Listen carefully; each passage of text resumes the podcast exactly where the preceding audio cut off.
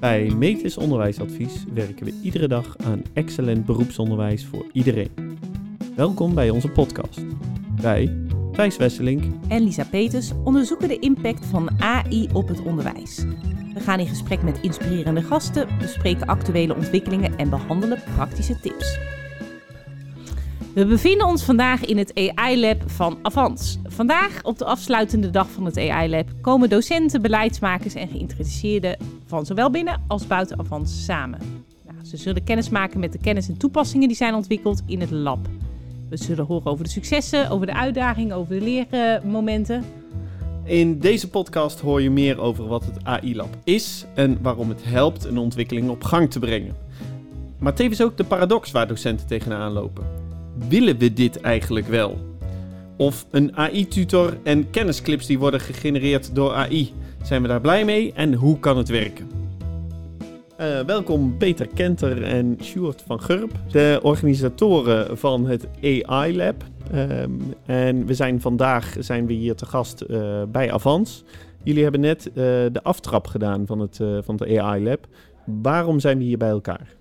goeie vraag de start is denk ik de, de technologische ontwikkeling. Gewoon de ontwikkeling op het gebied van generatieve AI. En dat Short en ik allebei het gevoel hadden, um, en ook gewoon door gesprekken en onderzoek met uh, mensen binnen de organisatie of daarbuiten, van dit heeft impact op het onderwijs. Daar kan je niet omheen. Um, maar wat? Er zijn ook ja, geen experts, er zijn AI-experts, maar er zijn een maar beperkt aantal experts op het gebied van echt welke consequenties AI moet hebben op het onderwijs, of kan hebben of gaat hebben. En om daarachter te komen is de kwestie van uitproberen. Ook sommige dingen werken in één context, sommige dingen werken in een andere context. Dus eigenlijk alleen met een diverse groep mensen gaan uitproberen. Wat betekent deze technologie voor ons onderwijs? Dat zijn we gaan doen in een AI Learning Lab. Dus gewoon een titeltje dat we erop geplakt hebben.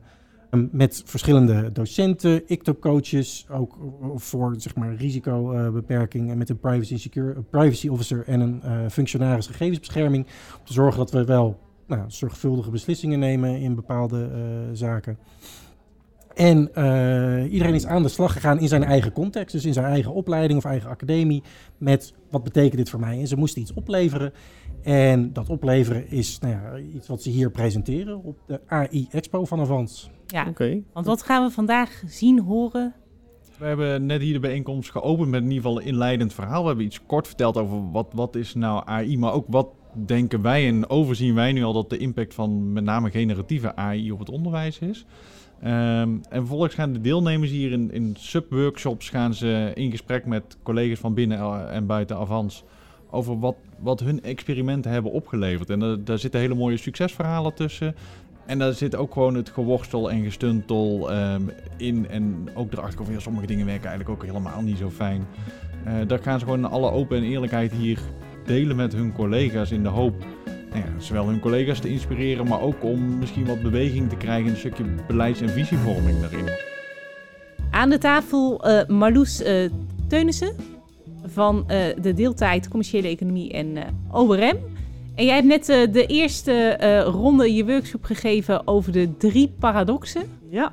Vertel. Ja, in dat generatieve AI-lab liep ik vooral tegen heel veel dingen aan in het proces, maar vooral ook bij mezelf. En ik dacht, ja, ik kan nu een hele mooie. Uh, kijk eens, dit heb ik allemaal voor elkaar gekregen delen. Daarvan hebben we er vandaag ook al meerdere en dat is hartstikke inspirerend. Maar ik dacht ook, ja, ik denk dat ik misschien maar eens even de wat meer kwetsbare kant op zoek. En de struggles is met mensen deel. En de dingen waar ik tegen aanliep en die me, um, ja, paradoxen, weet je, die allebei waar lijken, maar tegelijkertijd niet waar kunnen zijn maar waar je toch wat mee moet in dit proces. Dus daar, uh, heb ik net wat over gedeeld. En wat waren die drie paradoxen? Ja, die hangen wat met elkaar samen. Dat ik nu in dit verhaal ook precies drie heb, daar had ik net hele mooie slides voor. Um, maar waar ik tegenaan liep, was dat ik AI wilde gaan opnemen in het leerarrangement. Nou, dat was een heel duidelijk doel, want ik van tevoren had ik dacht, nou, dat moet wel lukken. En op zich lukt dat ook wel. Maar waar we tegenaan liepen, denk ik, ja, maar als je ze dit nou echt heel goed gaat leren, en wat ik ook ontdekte zelf, en jeetje, die technologie gaat zo hard. En de, de output die gegenereerd kan gaan worden is van zo'n hoge kwaliteit. Moet je ze dit eigenlijk wel willen leren? ja, het ethische aspect eigenlijk. Want? Ja, het ethische, maar ook het stuk. Ja, maar als ze dit echt gaan kunnen. Wij werken heel veel met beroepsproducten binnen de Academie voor Deeltijd. Ja, dan worden die beroepsproducten die worden gewoon geschreven door dat, eh, door dat programma. Ja, ja dan, dan staat de wereld wel echt op zijn kop. Zeg maar een beetje dat box 1 waar Dan Fitzpatrick Mhm. het over had. Je probeert het een beetje in te vlechten in je huidige systeem en dan hoop je dat het een beetje werkt. En ik dacht eigenlijk, ja, jeetje, dan kan ik zoveel. Moet je dit eigenlijk wel willen? Ja. Natuurlijk moet je dat willen, want we willen wendbare, veerkrachtige studenten die, die voorbereid zijn op het werkveld. Dus natuurlijk moet je daar wel mee. Maar ik schrok best wel door de, ja, de ontwikkeling en de kwaliteit van die output. Ik dacht, dat is best een beetje achterhaald over een tijdje, dat op deze manier toetsen. Ja. Dat ging eigenlijk samen met de tweede paradox van, ja, moet je dit wel willen? Ehm, ik wilde een, rubrics gaan ontwikkelen. In de gratis versies vond ik de output best belabberd. Nou, op een gegeven moment ben jij me gaan helpen als eh, prompt-expert. Ik heb met, ja, met bewondering zitten kijken hoe je dat deed. Nou, die output mooie uiteindelijk... je- titel, eh, Lisa. Prompt-expert, yes. ja. dat was je voor mij. Op, dat- je hebt een hoop andere skills ook, maar dat was je voor mij op dat moment echt dat ik echt me heb zitten verwonderen over. Oké, als je zelf wat meer input geeft en wat betere tools kunt gebruiken, nou dan krijg je ook best goede output. Alleen, ja, met alles wat ik net daarvoor had geleerd over, ja, als je hele goede input geeft eh, aan goede systemen, krijg je ook best goede output. Ja, wij Omdat ik- kwamen toen eigenlijk een beetje tot de conclusie Ja. van als we nou hele scherpe criteria hebben, dan is dat ook hele praktische input Precies. om je prompt als student weer in te Ja. vullen, zodat je een goed product krijgt. Precies. En dan stop je er ook nog wat eh, documenten bij, want hè, dat kan dan in die betaalde versies. Wist ik helemaal niet, maar op een gegeven moment ontdekte ik dat ook. Dan denk ik, ja, dan heb je dus je beroepsproduct. Want ik had altijd nog gedacht, ja, maar bij ons moeten ze het schrijven over een bedrijf. Dus dan, hè, dat, dat lukt nog niet. Dus dan heb je daarmee altijd een authentiek beroepsproduct. Ja, nee dus. Dus uiteindelijk wat ik nu dan maar voor de korte termijn heb bedacht... ja, alleen die vo- voldoende categorie uit te werken... en in de lessen heel erg aandacht te hebben over... oké, hoe overstijg je nou het niveau van voldoende? En waar leg je voor jezelf de lat? En dus om op die manier toch studenten proberen... ja, intrinsiek gemotiveerd te krijgen... om toch wel echt dieper die materie in te duiken... en er echt nog meer zelf over na te denken. Wat ook een beetje mee eh, hielp in dit proces... is dat wij een criteriumgericht interview hebben als toetsvorm. Dus Ah. we hebben wel iets wat ze moeten schrijven... maar ze moeten er ook nog over ja, in gesprek met ons als docent. En vroeger was dat, vroeger nou, de, tot vorig blok... met 10 minuten presenteren en dan had je nog 10 minuten vragen. Nou, dat, dat, die vragen die waren best wel oppervlakkig, to be honest. Nou, inmiddels ben ik gelukkig ook getraind in hoe doe je nou goed zo'n CGI. Nou, en die combinatie, dat was een mooie timing, maakte ook dat ik nu zeg, joh, die presentatie eh, geloof ik wel. Breng vooral wel wat- wat slides mee, zodat we daarna kunnen refereren. Maar dat CGI, dat moet wel echt een prominentere rol krijgen. Dus de toetsvorm is wel nu wat aan het verschuiven. Maar ja, zo is dus veel meer visieontwikkeling nodig. Hoe willen we AI in onderwijs? Hoe willen we, eh, ja, wat voor toetsvormen gaan we willen kunnen toepassen? En eigenlijk die derde paradox is meer het proces wat bij mij als docent gebeurde. Hoe meer ik weet, hoe meer ik ook weet wat ik nog niet weet. En als docent ben ik heel erg gewend om voor te liggen op studenten qua inhoud, vakinhoudelijke Ja. kennis Als vakexpert. vakexpert. Nou, ik geloof dat er eh, binnen AI hele mooie tools zijn die veel meer vakinhoud hebben dan ik. Wat prima is, hè? ik denk dat je daar heel veel mooie dingen mee kunt gaan doen, maar dat is best een beetje beangstigend, want dan denk je, ja, wat is mijn rol dan nog? Ehm, en tegelijkertijd gaan die ontwikkelingen op AI-gebied zo snel, dat ik denk, ja, als ik daar ook maar iets over ga doen in mijn lessen, word ik niet al lang voorbijgestreefd door mijn studenten. Dus mijn rol als docent, als soort van de almachtig wetende die Ja. het komt wel vertellen, nou, dat is ook een beetje ouderwets, maar hè, Ja, ja dat maar, maar ongemak moet je wel een beetje kunnen gaan verduren als docent. een identiteit die eigenlijk een beetje verandert als ja, docent. ja, Nou, dus veel meer richting procesbegeleiding zal gaan en, en mentorschap en ehm, ja, kritisch leren denken en, en meer die kant op. Dat vind ik ook heel leuk. Ik denk dat dat een mooie ontwikkeling is, maar wel een die ja, mijn grondvesten als docent best wat deed schudden. Waarbij ik me ook nog eens een keer probeerde in te leven in collega-docenten die nog helemaal niet met die AI bezig zijn. Die misschien er wat klassieker in staan. Dat je denkt, ja, maar die moeten dus ook mee in deze ontwikkelingen. Ja. En heb je daar ideeën bij? Want jij, bent aangehaakt bij dit AI-lab. Heb je die gesprekken ook gevoerd met collega's? Of wat zie je daarin gebeuren? Het gesprek dat ik daarin opzoek is wat meer mijn eigen onzekerheid, mijn eigen zoektocht daarin te delen om het toegankelijk te maken voor anderen om het daar ook over te hebben. Waar je heel snel, met name bij de, de, de mensen die er nog niet zoveel over weten, die, gaan heel snel op inhoud en willen daar dan heel veel over weten. En dan stopt het vaak omdat ze vaak overweldigd zijn of denken, oh jeetje, wat betekent dit voor mij? En ze meer daarin dat proces dan ook te begeleiden, dat is ja, hoe ik het probeer op te pakken. Ehm, Nou, en mooi. dus het Mooi, voor te leven van, joh, weet je, dit is niet een, een lineaire lijn, dit is een ontzettend messy one. Ja, Ehm, en dat is oké. Laten we daar samen met elkaar een weg in gaan vinden. En, Ja. En ik ben nog even benieuwd, want je vertelde eigenlijk net heel mooi hoe, hoe je workshop in elkaar zat. Hoe, hoe was Ja. de reactie van de deelnemers?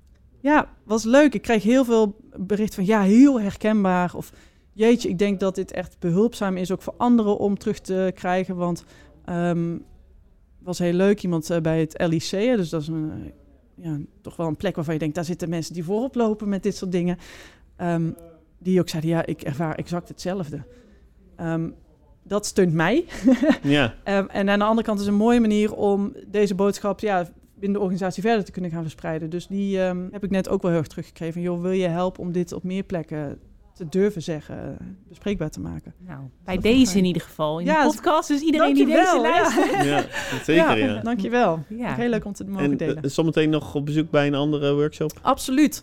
Ja, ik ga nu ook gewoon eens even weer de resultaatkant van AI eh, bezoeken. Dus hè, wat, wat kunnen ze allemaal maken? Wat voor toffe dingen eh, zijn er allemaal? Want ik moet dus ook bekennen dat ik best wel met dat proces bezig ben geweest. En daarmee vooral heb gespiekt bij collega's die veel meer er nog inhoudelijk meer mee aan de slag zijn gegaan. Oké, Daar heb ik heel veel zin in. veel plezier. Dankjewel. Ja, het is best een complex onderwerp. Het verandert echt zo snel dat het ook best moeilijk is om daar als grote organisatie op te reageren. Ja, en tegelijkertijd, we moeten wel. Dus nou, daar hopen we vandaag een beetje toe eh, te prikkelen. Ja, en Ja. het is een eh, eh, ruim 100 me- mensen en die hebben jullie een kijkwijzer eh, meegegeven vandaag. Een kijkopdracht inderdaad. Eh, ja, allereerst gewoon om rond te kijken en te kijken wat zijn dingen die ik concreet nu al toe kan passen in mijn eigen onderwijs. Of wat zijn dingen die mij concreet richting geven in mijn werk. Dus als je geen docent bent, kan je misschien een bepaalde didactische vorm niet één op één overnemen. Maar het kun je wel aan het denken zetten over wat betekent dit voor mijn werk. Nu al. Maar hebben ze ook gevraagd om na te denken in termen van toekomstbeelden. Zowel de beelden waar je denkt, nou, hier geloof ik in. Dit is een richting die we op moeten. Als nou, laten we dit maar niet doen en hier moeten we vooral van wegblijven. Om dan vervolgens na te denken over, oké, en wat zouden voor nou, Sjoerd de organisatie van het Learning Lab, maar ook breder binnen Avans, wat zouden logische stappen zijn om nu te zetten met z'n allen? Welke kant moeten we dan op en, wat zijn eerste stappen daarin? Maar ook wat de kijkers, de, de, de bezoekers van vandaag, wat zij daar zelf in kunnen betekenen. Hoe willen ze daar aan deelnemen? Dus gewoon als deelnemer, willen ze in eh, organisatie meedenken? Willen ze zelf eh, activiteiten ontplooien? Aan de tafel Bart, eh, Bart Jaartsveld van de opleiding Business Innovation. En eh, in de ronde drie ga jij de workshop geven, de AI-tutorbot die je uitdaagt om betere onderzoeksvragen te formuleren. Ja, dat klopt. Wat ben je gaan doen en wat heb je gedaan afgelopen weken, Bart? Mijn, mijn doel was om een tutorbot te maken die o- docenten gaat ondersteunen. Want we hebben niet altijd tijd bij het vak onderzoek om bij elke student elke keer de onderzoeksvragen eh, even te toetsen en wat terug te geven. Dus vaak zien we ze op het eind en dan, nou, dan vinden we er wat van. Dus mijn doel was een bot maken die studenten uitdaagt bij het maken van goede onderzoeksvragen. Waarbij ze geleerde theorie over onderzoeksvragen kunnen toepassen. De vragen kunnen voorleggen aan de bot met de context daarbij. En dat de, bot dan, de tutor, vragen terug gaat stellen van... Goh, heb je hier al over nagedacht? Is dit wel specifiek genoeg? Of dekken al jouw vragen wel het hele te onderzoeken domein af of niet? Het is een mooie opzet. Waar ben je tegenaan gelopen? Ehm, tegen een heleboel dingen. Eh, Want wat even heel praktisch, ja. wat heb je gedaan? Je bent een taalbot zelf gaan bouwen. In Ja, ik- ChatGPT, Ik ben begonnen met ChatGPT. Ja. Ehm, de betaalde versie. de betaalde versie. Ja. Ik was in de veronderstelling, nou ik was niet in de veronderstelling, maar ik had nog een beetje de hoop van, je maakt een waanzinnig goede prompt eh, en die gooi je in ChatGPT en dan kan je alles doen. Nou, dat gaat niet, want je loopt tegen problemen, nou, het gaat om taal. Eh, een student moet in taal, geschreven taal, iets aan de bot geven. Ehm, de bot moet daar vervolgens, die moet dat gaan begrijpen, die moet er iets van gaan maken en het ook in taal weer teruggeven. Maar mensen en studenten die weten niet altijd precies wat ze bedoelen. We hebben dezelfde woorden die verschillende dingen betekenen. We zeggen dezelfde dingen op verschillende manieren. Ehm, denk maar aan het voorbeeld als de conducteur de trein inloopt en eh, de coupé in zegt goedemorgen allemaal. Nou, als je dat aan ChatGPT voorlegt, dan krijg je van, nou, dat is een hele nette manier, want de conducteur probeert het beeld van de NS wat eh, te verbeteren, want dat kan wel nodig zijn. Zoiets kwam er terug. Eh, maar dat zegt de, de conducteur helemaal niet. De conducteur zegt eigenlijk, mag je plaatsbewijs zien? Nou, dat zijn van die dingen. Dus echt een taalprobleem is er. Begrijpt u de context? Ja. Begrijp je de context? Ehm, Nou, de context is dan nog de conducteur op dat moment doet dat. Als een conducteur jou op perron tegenkomt en dat zegt, dan bedoelt hij wat anders. En Bart, ik ben wel nieuwsgierig, hè, want wij hebben zelf ook al wat geëxperimenteerd met Ja. eigen GPT's bouwen. Hè? Dus Ja. voor de mensen die denken, waar, he- waar heeft Lisa het over?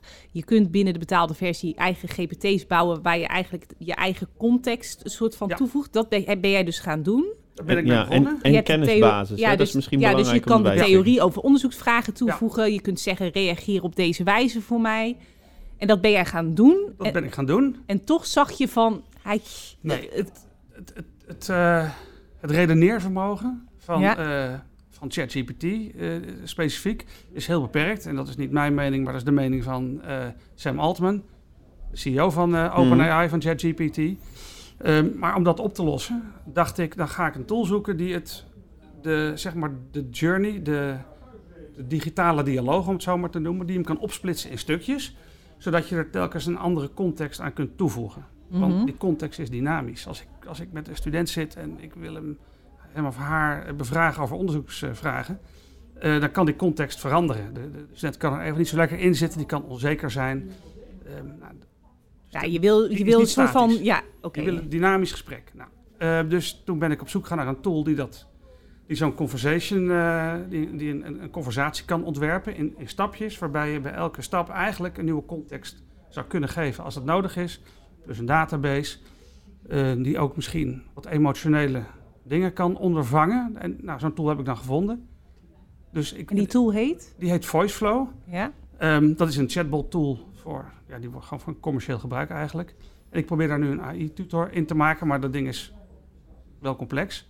En ik denk dat ik nu 25% van die tool wel beheers. Dus ik heb al wel iets kunnen maken.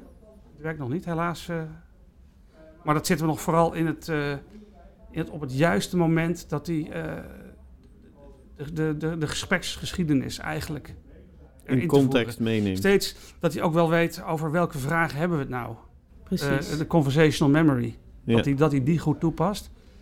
En dan kan het een tutor worden die functioneel heel goed kan werken en studenten goed kan ondersteunen. Ehm, maar het is nog geen tutor zoals een docent.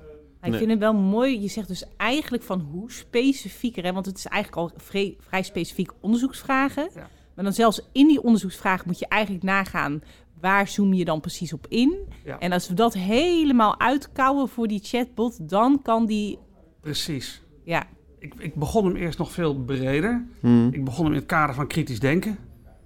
Eh, ik denk, leuk, ga wat mee doen. No way.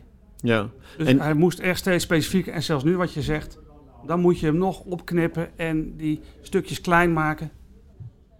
En dus eigenlijk op jouw leerpad heb je een, aantal hobbels eh, eh, eh, ben je tegengekomen. En da- Ja. da- daardoor ben je eigenlijk meer gaan, eh, gaan specialiseren. Eh, Ja. En en met, met welk gemoed kijk je nou naar de toekomst van de AI-tutor? Eh oh, met een zeer goed gemoed. Want ik ben nu ongeveer precies waar ik had gehoopt te zijn aan het begin van dit hele traject.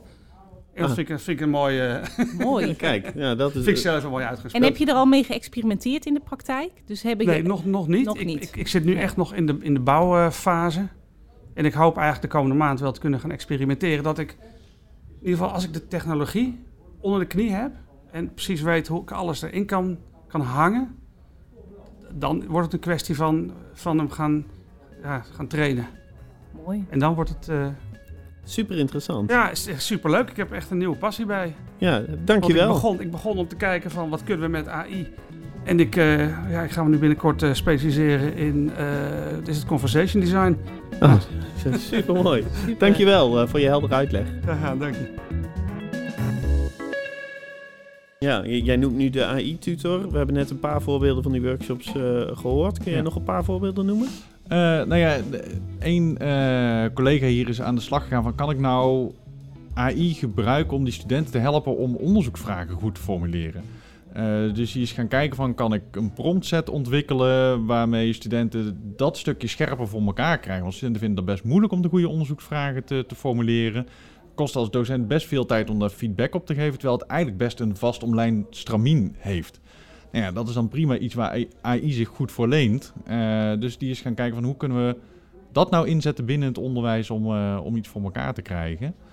Ehm, en er is ook een groep een beetje in het verlengde wat, wat Peter eh, eerder al zei, die aan de slag gaat met kunnen we onderwijsmaterialen ontwikkelen. Ehm, en die, die hebben daar ook wel echt tegen beperkingen aangelopen. En daar gaan ze ook iets over vertellen. Want bijvoorbeeld genereren van slide decks, dus PowerPoint-presentaties. Ja, daar zijn ze achterkomen, mm, dat, dat is maar matig. En het geautomatiseerd maken van kennisclipjes op het moment dat je niet je eigen hoofd gebruikt. Dus echt gewoon uit stokafbeeldingen. Wordt ook al redelijk snel toch wel een kermis met de huidige technologie. Dus nou ja, die grenzen zijn ze, zijn ze gaan opzoeken en gaan ze hier ook iets over, uh, over delen.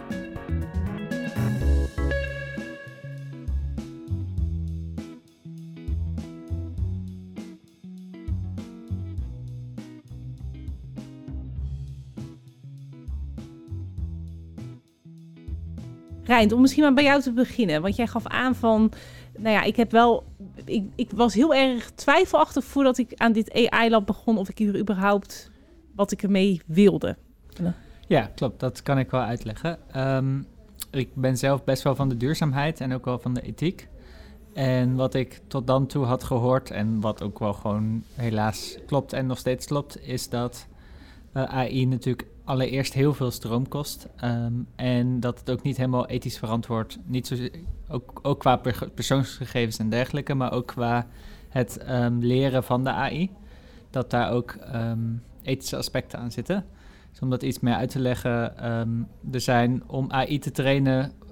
Uh, wordt er heel veel data gebruikt. Alleen die data moet soort van geverifieerd worden. En daarvan zijn door heel veel mensen door data heen gescrolld en gezegd: dit is geschikt, dit is niet geschikt. Waardoor ja. als jij nu in AI iets over, weet ik veel, pornografie zegt, dan zegt de AI: daar wil ik het niet over hebben of iets dergelijks. Um, maar dat komt, en dan gaat hij dus geen beelden genereren en weet ik veel wat. Maar dat komt omdat mensen allemaal door die beelden heen zijn gegaan ja. en allemaal hebben gezegd dat is het niet. Ja. En dat zijn... De, de, de, welbekende clickfarms ja. zijn dat, hè? In, uh, Mochten Afrika mensen geïnteresseerd zijn, de uitzending van Tegenlicht, wellicht. De kosten van AI. De kosten van AI is echt interessant. Mocht je inderdaad hier wat verder op in willen gaan, echt uh, onder andere op in. Het is echt wel de moeite om te luisteren. En oké, okay, dus dat was een beetje jouw twijfel. Toch heb je jezelf aangemeld voor zo'n AI-lab. Ja.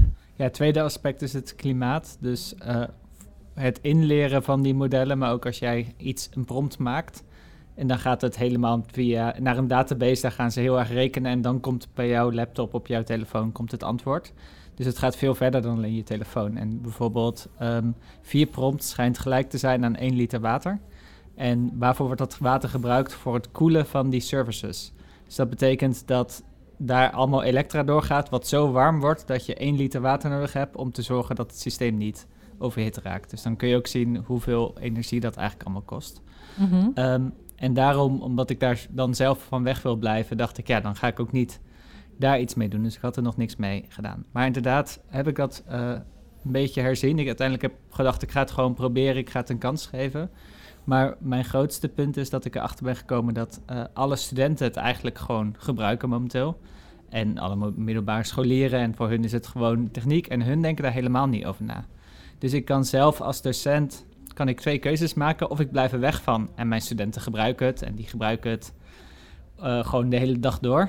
Um, of ik kan zeggen, ik ja, ga er zelf ook in duiken. Met mijn achtergrond kan ik dat op zich ook wel. En dan vervolgens kan ik met studenten het gesprek ingaan, aangaan. En kan ik ze bewust maken van dat als hun gewoon zomaar een prompt doen en daarna weer een prompt en daarna weer een prompt, dat ze heel veel energie aan het verspillen zijn. En dat ze misschien beter kunnen nadenken over in één keer een goede prompt. Um, en dat ze dus een heel stuk bewustwording van hebben. En voor mijn gevoel kan ik dan veel meer bereiken, omdat ik dan bij studenten veel meer kan laten besparen als dat het mezelf kost. En dat is voor mij eigenlijk Helder. de reden En, waarom ik dat nu en ik denk ook dat, dat, dat, dat deze boodschap in, jouw in jouw workshop uh, zat. Hoe werd die ontvangen door de, uh, door de andere deelnemers? Um, ja, volgens mij wel goed. Ik, om eerlijk te zijn hadden we niet heel veel respons-antwoord. Dus ik, maar ik heb wel het idee dat het een goed inzicht, uh, inzicht was. En daarbij denk ik ook als docent... Um, een tweede aspect waarvoor het echt wel belangrijk is om hier ook in, of in mee te gaan als het gaat om bewustwording van de studenten. Studenten gebruiken het nu wel, maar ze hebben eigenlijk geen idee wat ze aan het doen zijn. Ze uh, kijken niet kritisch naar de antwoorden, uh, kijken niet kritisch naar hun input. En um, we kunnen ze wel helpen om het beter te gebruiken. Om te zorgen dat ze dan zelf kritisch gaan nadenken. Dat ze zelf bewust worden van de antwoorden hoeven niet per se juist te zijn. Ja, et het- cetera. Dat is een tweede ding wat ook in mijn workshop zat. ja in, in gebruik, maar dus ook in leerervaring, leerrendement. Ja. Even, even nog voor de, voor de luisteraars. We hebben dus hier vandaag op de AI Labdag hebben we eh, bezoekers. Maar we hebben ook de deelnemers van, de, eh, van het AI Lab. En, Klopt. en de deelnemers die geven vandaag de workshops. Juist, ja. En eh, kun je iets vertellen, wat voor, wat voor workshops ehm, gaan we vandaag zien? Het kan iets heel praktisch zijn van ehm, hoe je ehm, AI gebruikt om studenten beter te leren schrijven. Dus iemand die daar eh, mee aan de slag is gegaan van hoe kunnen we het helpen als didactisch middel om dat te doen. Of iemand die een volledig werkcollege met generatieve AI heeft gemaakt. Dus echt alles van eh, de opzet tot een kennisclip, tot een PowerPoint, tot gewoon ze wilden kijken van wat kan dit, kan ik hiermee? Tegelijkertijd als inspiratie voor studenten commerciële economie wat zij hiermee kunnen in een beroepenveld en of in een opleiding. Ehm, er is ook iemand, een docent social work, die een gespreksvorm heeft ontwikkeld om met haar collega's in gesprek te gaan. Ehm, je kan je voorstellen dat bij het ene beroepenveld mensen wat enthousiaster zijn dan bij het andere beroepenveld over deze technologie. Social work zijn mensen toch wel eh, terughoudend van ja, wat betekent dit? Er moet hier wel iets mee en, en eigenlijk wil ik hier vanaf blijven. Het haalt de hele menselijkheid weg uit wat we doen. Dat hij daar een werkvorm op ontwikkeld heeft. Dus eh, het kan verschillende kanten op gaan, maar het is, ja, iedereen heeft zijn projectje van wat hij in zijn context heeft gedaan. Ik vind het ook wel goed om te zeggen, we hebben ze geen technische opdracht meegegeven. Dus het hoefde ook niet heel diep in de AI te gaan. Wilden ze echt gewoon zelf laten worstelen met waar liep ik eh, tegenaan met, met mijn experimenten. En dat hier ook te delen. Dus ze hoeven geen hele toffe showcase met, oh kijk eens wat AI allemaal kan. Eh, nou ja, het voorbeeld van de docent social vind ik ook heel mooi. Zeggen, weet je, maar ik liep er eigenlijk gewoon tegenaan dat ik eigenlijk maar amper snap waar het over gaat. En ik heb super zitten twijfelen of ik hier wel aan mee wil doen, want ik ben eigenlijk best kritisch. En die is met die verwondering is aan de slag gegaan. En haar presentatie hier is dus ook totaal niet technisch van aard. Het enige technische wat erin zit is PowerPoint. Eh, maar ze zegt van, ik vind dat gesprek zo belangrijk. Ik wil dat daar aandacht voor is. Nou ja, en die diversiteit van een, een, een gespreksmodel tot een AI-tutor... Ja, dat is hier wat die vandaag allemaal te zien is. Ja, Martine Schilder, Social Work eh, Deeltijd aan tafel. Peter Kenter, een van de organisatoren, die zei... Martine, je moet Martine even spreken, want die laat denk ik wel een ander geluid horen. Namelijk, het is ook niet altijd makkelijk om je collega's helemaal mee te krijgen. Daar ben je tegen aangelopen. Klopt. Ja, dat klopt. Vertel. Eh, ja, ik werk. eh, ik heb zelf heel lang in de zorg gewerkt, 20 jaar. En nu zit ik bij, eh, als docent bij Social Work Deeltijd. En toen ik zei dat ik mee ging doen met het Learning Lab over AI, zei ze: Vind je, vind je dat leuk? Ja. Dus dat vond ik wel een opmerking dat ik dacht: Oké. Ehm, eh, ik heb zelf ook wel ervaren dat ik even ben afgehaakt in het Learning Lab. Omdat het me allemaal eh, heel snel ging. De taal sprak ik niet. Ehm, terwijl ik met heel veel enthousiasme ben begonnen. En uiteindelijk kon ik het niet meer bijbenen. En toen dacht ik, ik zit hier helemaal op de verkeerde plek. Dus ehm, dat heb ik ook in ons team ervaren. En waar, waar haakt hierop af? Eh, taal. Dus dat ik ook wel merkte dat de taal die in het Learning Lab werd gesproken... vrij technisch. ehm, ik, ik verstond het gewoon niet. Dus Nee. daar, daar voelde ik het wel. Eh, ook een snelheid eh, waar ik dacht, die kan ik nooit bijbenen. Ik kreeg op een uur het vermoeden ook dat ik, dat ik met een tool aan moest komen... of dat ik daarin iets moest gaan ontwikkelen. En toen dacht ik, ja, maar daarvoor zit ik helemaal niet hier. Nee. Dus ja, vandaar dat ik ook even heb eh, overwogen om te stoppen Mhm. met Maar- het Learning Lab. maar dat heb je uiteindelijk niet gedaan. nee, En, nee, en- nee. en wat, eh, wat was jouw trigger om door te gaan? Nou, op een uur ben ik... eh, ik, heb- ik heb dit samen gedaan met, eh, met Jeroen, eh, onze ICTO-coach. Dus hij is ook onze ICTO eh, bij onze sector. En ik ben met hem ook wel in gesprek gegaan. Eh, zo van, ja, ik, ik weet niet wat ik hier doe... En, en ik weet niet wat ik dadelijk op heb te leveren. En uiteindelijk kwamen we eruit na wat dagen even te mijmeren van... Goh, zou mijn ervaring van willen stoppen niet representatief kunnen zijn... voor wat ik in mijn team ervaar? Ehm, want daar ervaar ik ook gewoon heel veel weerstand over AI, eh, de onbekendheid, eh, de snelheid. Dus ik dacht, goh, zou dat dan niet juist iets moeten zijn waar we mee aan de slag moeten? Mhm. Dus ik heb mijn eigen weerstand om kunnen denken tot een mogelijkheid. Wat mooi. Ja, En eh, ben je daarmee ook in je team aan de, aan de slag gegaan? ja. Of is dat een ongoing process? Ja, nou, het proces is begonnen. Ehm, dus, eh, dus vanuit deze weerstand ehm, heb ik samen met Jeroen gekeken... Goh, wat hebben we nou hiermee te doen? En heb ik in een teamvergadering eh, het goede gesprek hierover gevoerd... met name met collega's. Waarbij ik via een schaalvraag van 0 tot 10... eh, de drie vragen heb gesteld... in hoeverre ehm, leef je al met AI? In hoeverre werk je al met AI? En in hoeverre laat je studenten al studeren met AI? Nou, en bij ons werd er eh, in het team, in het team redelijk laag gescoord. Maar door juist het gesprek te faciliteren tussen de mensen die op twee stonden en acht. En om daarin eigenlijk heel duidelijk te maken dat er dus verschillen zijn, is er een heel mooi gesprek ontstaan. En is er nu na een maand eigenlijk al beweging ontstaan, waar eerst de weerstand vooral eh, de overhand had. En, en wat kwam er in dat gesprek naar voren? Veel angst. Eh, ja, sociaal werk is gewoon heel erg gericht op het menselijke, op de Ja. verbinding, op de Ja. autonomie, op het Mhm. op de relatie. En ehm, we, ze zijn gewoon heel erg bang om die verbinding kwijt te raken. Mhm. En dat het, ja, ik noem het eigenlijk dat het heel blauw gaat worden. Dat het een heel technisch verhaal gaat worden. Ja. Ja, en dat is niet waar. Sociaal werkers voor staan of voor gekozen hebben vanuit ja. hun hart. Mhm. Ja, En, en he- heb je al een idee waar dat gesprek toe leidt? Zeg maar, wat... wat ja. Ja? Eh, ja nou, we, daar hebben we dus echt het gesprek over gevoerd. Dus Mhm. ik denk vooral door de erkenning te geven van aan vinden beide wij belangrijk? Ja, aan beide para Ja. eh, paradoxen eigenlijk. Want het paradox wat ik, die ik in mezelf heb ervaren, speelde daar natuurlijk ook van. Enerzijds willen we het menselijke niet verliezen, maar zien we ook dat we iets met het technische moeten. Mhm.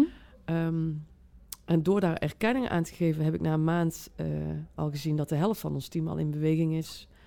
Door in ieder geval de bewustwording en het gesprek hierover met elkaar te hebben, is er al beweging ontstaan. Mhm. Ja. En waar zien je die eerste beweging in? Eh, inspiratie.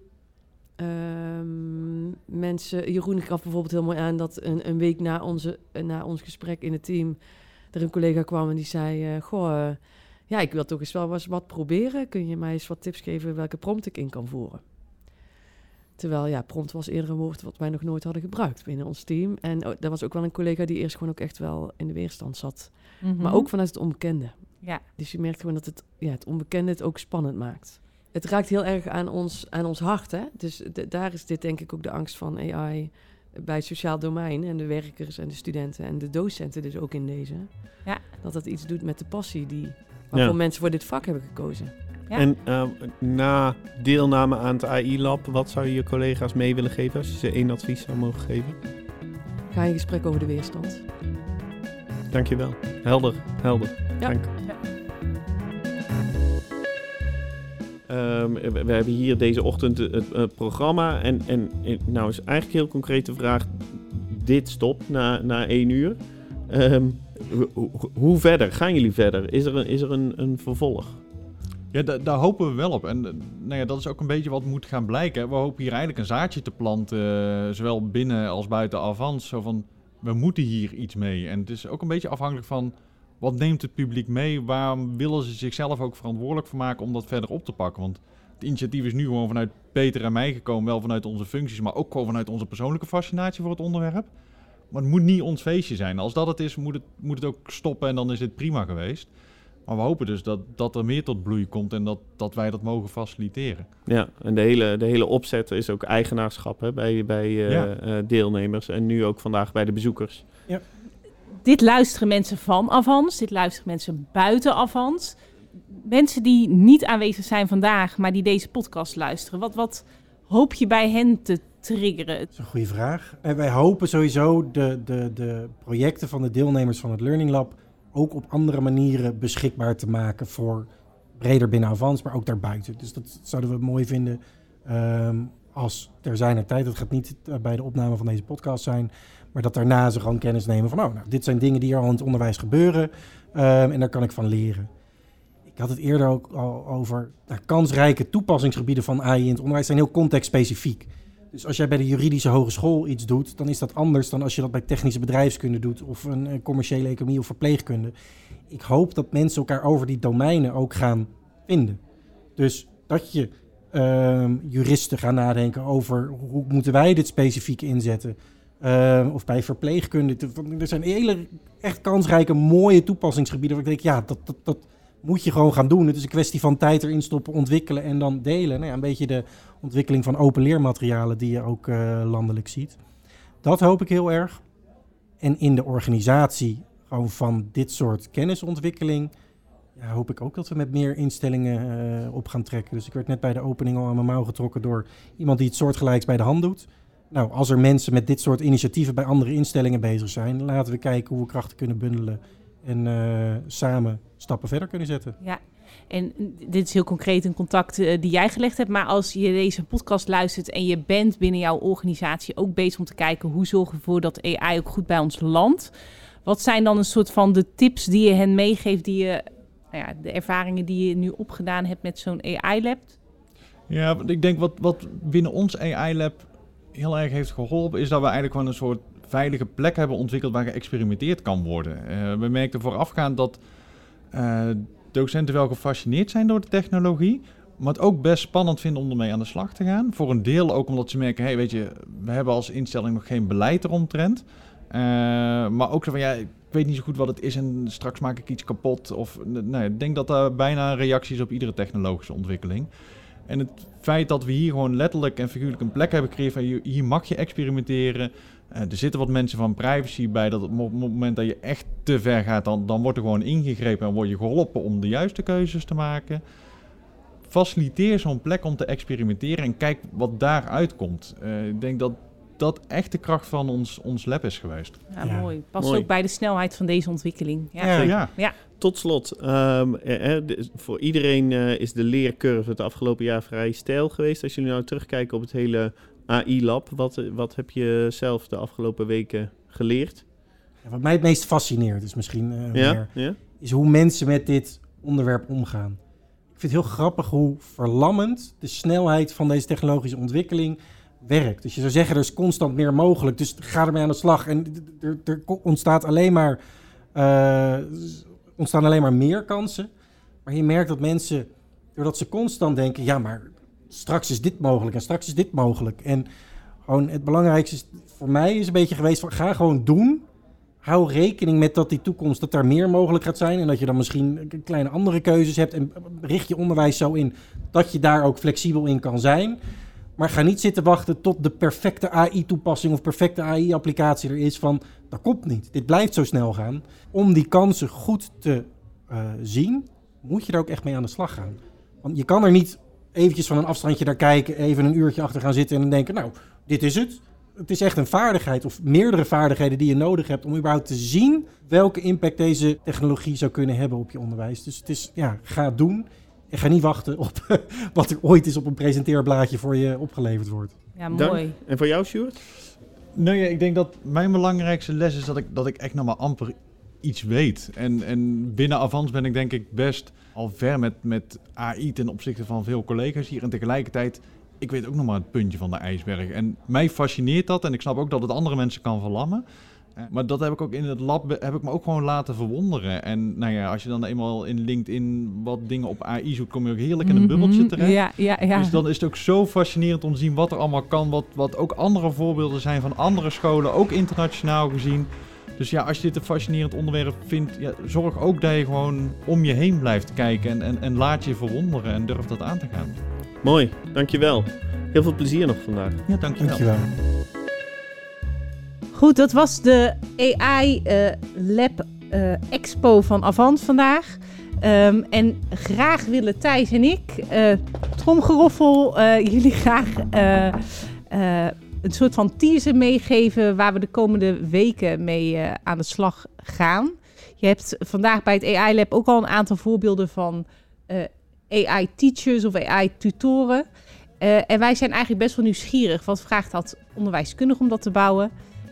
En um, nou ja, daar gaan wij komende weken in een miniserie mee aan de slag. Ja, en deze miniserie vindt plaats binnen onze eigen podcast. Maar de komende weken is er dus vooral aandacht voor het volgende.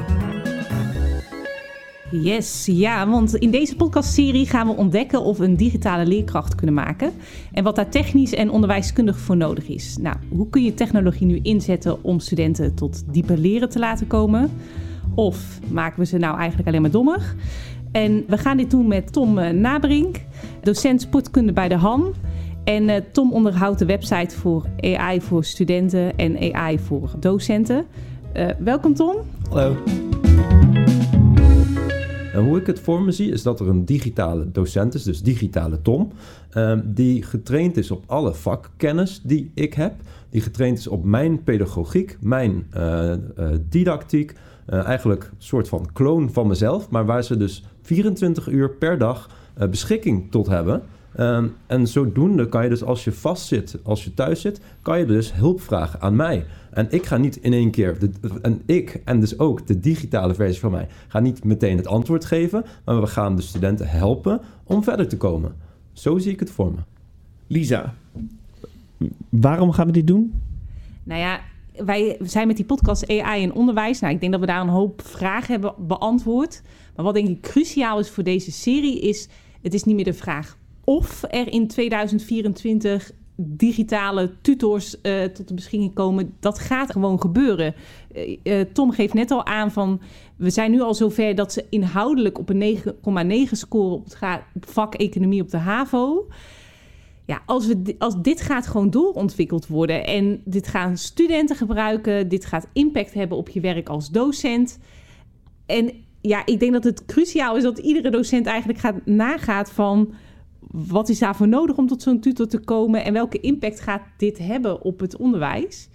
Uh, en en nou, dus ook op jouw vak als docent. Precies. Ja. En daar komen natuurlijk een hoop ethische, een hoop juridische vraagstukken uh, komen daarbij. Er komen onderwijskundige vraagstukken in voorbij. En dat gaan we in deze podcastserie uh, verder onderzoeken. Oké, okay, helder. Dat is, dat is denk ik goed om te weten voor de luisteraar.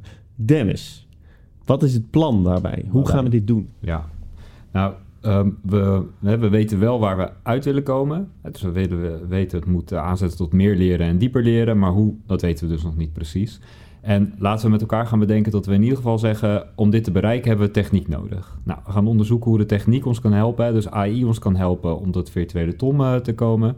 Dan gaan we het kijken vanuit, bekijken vanuit het perspectief van de student. Hè, dus hoe gaat de student het gebruiken en hoe beïnvloedt dat hun motivatie en zet het echt aan uh, tot dieper leren. Dan gaan we het bekijken vanuit het oogpunt van de docent. Dus kan het bijvoorbeeld de docent ontlasten? Geeft de docent een beter zicht op het leerproces? Of juist niet? Dat gaan we onderzoeken. En we gaan kijken hoe uh, het bijdraagt aan de ideeën die we hebben over leren, verandert dat dan heel erg. Hè? Dus het idee van, zoals we net uh, bijvoorbeeld de zelfdeterminatietheorie, kan het daarbij helpen. Nou, daar komen we allemaal op en daar pakken we ook het onderdeel ethiek bij. Want moeten we dit wel willen met elkaar? Oké, okay, oké. Okay. Tom, als je dit allemaal zo hoort, goed plan? Heel goed plan. Ja, ik denk dat de, de urgentie die is geschetst, we moeten het nu voor elkaar gaan krijgen dat we dit op een verantwoorde en goede manier gaan inzetten. Nou, en daar gaan we dit traject voor inzetten. Dus wat mij betreft een uitstekend plan. Ja, in medio 2024 zul je uh, dat je kan praten ook met uh, Tom GPT of digitale Tom. Uh, dus niet alleen maar chatten, maar je kan in het Nederlands kan je hem vragen stellen en hij gaat tegen je terugpraten. En dat is dan ook getraind op mijn stem, want we kunnen tegenwoordig ook heel goed de stemmen klonen. Uh, dus je kan studenten, die hoeven alleen nog maar een oordopjes in te hebben, wat ze al heel vaak hebben als je, als je een beetje op school uh, rondloopt, kunnen ze dan gewoon met Tom praten. En nog een stapje erbovenop zou zijn als je ook nog een soort foto van mij hebt, waarbij je dus dan mijn lippen gaan praten en dergelijke, als je het uh, video uh, bij wil gaan maken. Nou, dat gaat waarschijnlijk ook in 2024 goed komen. Ja. ja. nou, mocht je al buikpijn krijgen of gaan griezelen van deze gedachten, ga met ons mee op de zoektocht naar de digitale Tom.